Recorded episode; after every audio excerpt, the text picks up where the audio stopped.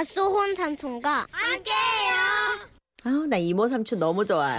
음. 도봉산 도깨비에 홀렸던 날 서울 송파구 문정동에서 장미란 씨가 주셨어요. 네. 50만 원 상당의 상품권 드리고요. 이 이야기는 저희 남편이 고등학생 때 겪었던 일입니다. 편하게 남편의 시점으로 이야기를 진행하겠습니다. 아, 저는 그 이름도 위대한 대보성고의 산악부 동아리 회장 출신입니다. 학창 시절부터 산이 너무 좋아서 동아리 활동은 제 삶의 전부였고 전 이미 그때 설악산, 지리산, 한라산, 종주를 모두 해낸 그런 남자였죠. 어, 선배님. 선배님은 왜 산에 오르시는 겁니까? 히말라야를 정복한 어몽길 선생님은 아니 대장님은 이렇게 말씀하셨지. 왜 산에 오르냐고 묻는다면 산이 거기에 있기 때문이다. 그렇게 고등학교 학창 시절을 산에 몽땅 바치고 고3이 되었을 때 모두가 그렇듯 저도 입시를 위해 산을 마음에만 품고 있었습니다. 그러던 어느 초겨울날 복도에서 산악부 차기 회장을 하고 있는 후배를 만났죠. 어 선배님 안녕하십니까? 어 그래. 요즘도 열심히들 산행 다니고 있지? 아 예 이번 주말에는 간단하게 그 도봉산에서 1박 2일로 야영하기로 했습니다. 아, 선배가 저희를 리드해 주시면 참 좋을 텐데 공부하느라 바쁘시죠? 야 너도 산밥이 몇 년인데 겨우 도봉산 가림 가면서 나를 찾냐? 도봉산이 산이냐? 아이고 재밌게 잘 올라갔다 와라. 말은 그렇게 했지만 저도 같이 가고 싶은 마음이 굴뚝 같았습니다. 후배들 앞에서 나의 멋진 통솔력을 보여주고 싶다. 도봉산이 나를 부르는데 가지 못하는 이 내 처량한 신세여. 아 원통하다. 그러나 결국 토요일 저녁이 되자 저는 부모님 몰래 짐을 싸고 있었습니다. 그리고 냉장고에서 아버지가 사놓으신 탁주 두 병도 가방에 몰래 넣었죠. 미성년자가 술을 마시는 건 안 되지만 우리나라의 이 안타까운 입시 현실을 어찌 맨정신으로 받아들일 수 있단 말인가. 도봉산 정상에서 이 술 한 잔으로 그 아픔들을 달래보리라. 불안하다. 핑계도 좋다. 그렇게 등산로 입구에 섰을 때 이미 날은 어둑해져 있었습니다. 하지만 저에게 야간 산행은 너무나 익숙한 일이었고 도봉산은 여자와 손잡아본 횟수보다 더 많이 다녔던 곳이었으니 아주 가볍게 스타트를 끊었죠. 어우 스멜. 역시 한밤의 산공기는 나의 혈관을 흥분시키는구나. 난 천생 산사람이야. 나는 산을 올라야 하는 운명인 거지. 어, 어, 어, 어, 어. 한창 산을 느끼고 있는데 갑자기 주욱하고 발이 미끄러지더니 잠깐 굴렀습니다. 일어나서 살펴보니 다행히 가벼운 찰과상 정도였습니다. 이런 원숭이도 나무에서 떨어질 때가 있다더니 천하에 내가 발을 헛디뎠구나. 그래, 이것은 산이 나에게 초심을 잃지 말라고 주는 경고. 얼른 다시 등산로로 올라가야 되겠다. 그런데 등산로로 올라갔지만 아까 지나왔던 길이 좀처럼 나오질 않았습니다. 그리고 괜히 으슥한 느낌의 주위를 돌아보니 한참 전에 봤던 나무와 바위들이 있는 것 같았죠? 뭐지? 내가 생각보다 많이 구른 건가? 이 바위는 아까도 본 것 같은데 아니겠지? 그렇게 좀 더 빠른 걸음으로 10분 정도 지났는데 다시 고개를 들어보니 아까 본 그 나무와 바위가 다시 서 있는 겁니다. 뭐지? 혹시 이게 바로 그 산도깨비? 산에서는 도깨비에 홀리면 계속 같은 자리를 빙빙 돌다가 결국 사고가 난다는 이야기가 있었죠. 저는 온몸에 소름이 끼치면서 땀이 비오듯 흐르기 시작했습니다. 그래서 더 빨리 걸었지만 다시 고개를 들어보면 그 나무 또 그 바위였죠. 내려가자. 골짜기. 골짜기를 찾아야 돼. 산에서 길을 잃었을 때는 물길을 따라 내려가면 산 아래로 갈 수 있다는 철칙이 있습니다. 저는 가만히 눈을 감고 물소리에 집중했죠. 졸졸졸 흐르는 소리를 따라 가보니 작은 골짜기가 나왔고 그 길을 따라 내려가니까 조금씩 길이 넓어지면서 사람 다니는 길처럼 보이는 곳이 나왔습니다. 다행이다. 아, 여기 어디쯤일까? 어? 어, 그런데 랜턴이 설상가상 넘어지면서 랜턴에 충격이 갔는지 작동이 멈췄고 저는 어둠 속에서 어림짐작으로 길을 찾았습니다. 그런데 길가로 가까이 다가갔더니 높은 철조망이 끝도 없이 쳐져 있는 겁니다. 이 철조망? 도봉산에는 군사 보호 지역이 있어서 들어갈 수 없는 곳이 있는데 내가 그곳까지 온 건가? 혹시 지뢰라도 밟으면 어떡하지? 앞은 보이지 않는데 혹시라도 군사 지역에 잘못 들어갔다가 지뢰라도 밟으면 그대로 제 인생은 끝이라는 생각에 온몸이 덜덜 떨리며 정말 눈물까지 났습니다.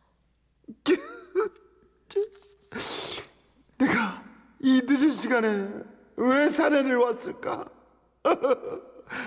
어머니, 아버지, 불효자는 불효자는 먼저 갈 수도 있겠지만 가기 싫어요, 엄마.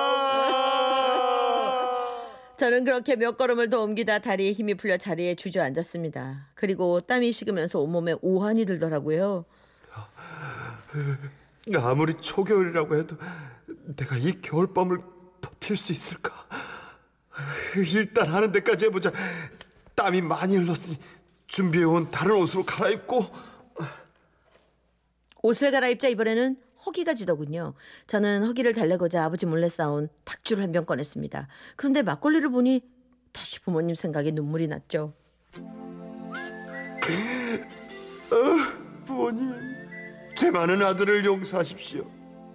술을 마셔도 제 체온은 점점 떨어지고 도깨비에 홀린 이 밤을 버틸 수 있을지 모르겠사옵니다.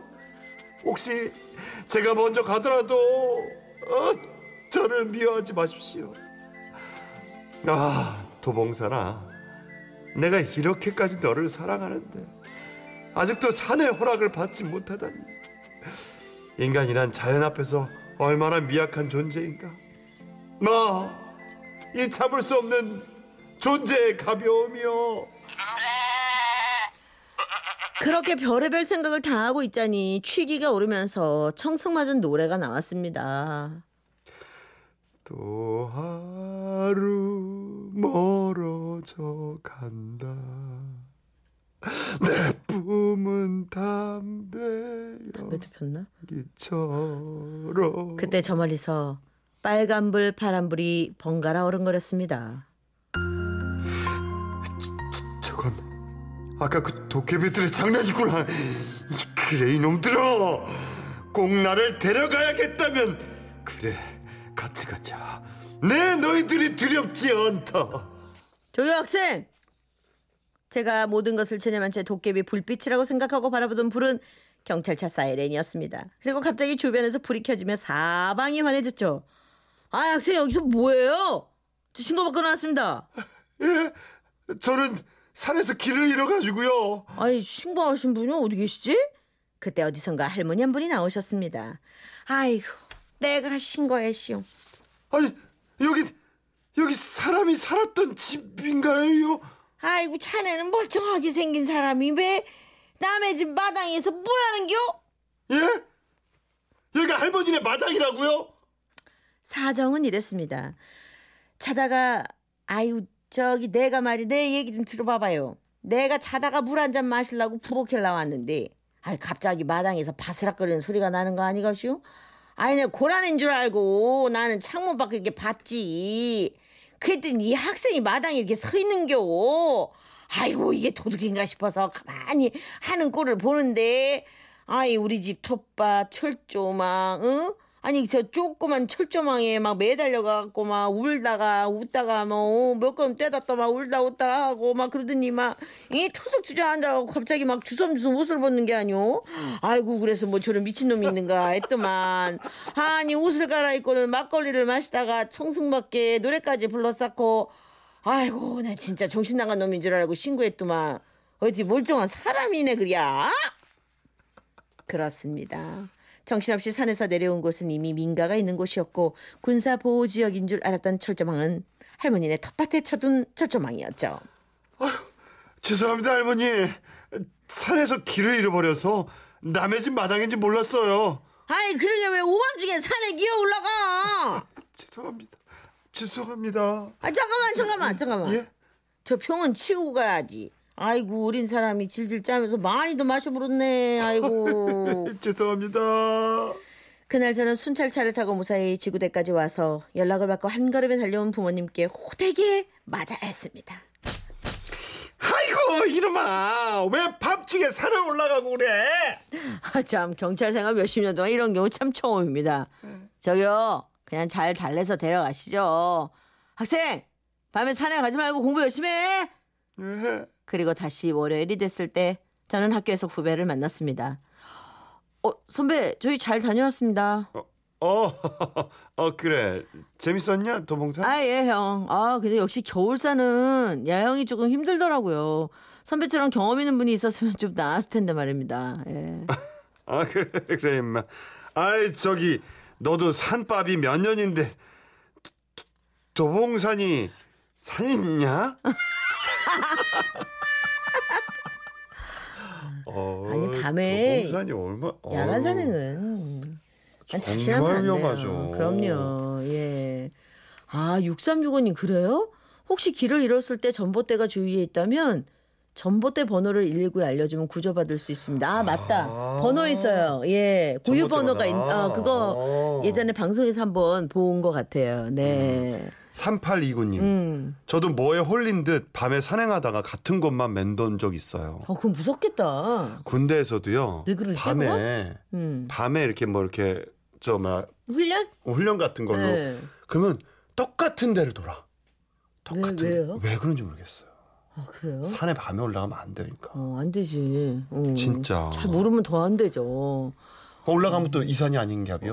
예. 또저 산이 아닌가요? 어, 나폴레옹이야? 또 하여튼 그러니까. 노현정 씨가 위험해. 제자리 걸음인가요? 그 산이 그 산인가벼. 네. 그냥 노래를 듣죠. 제자리 네. 걸음을 김종국입니다.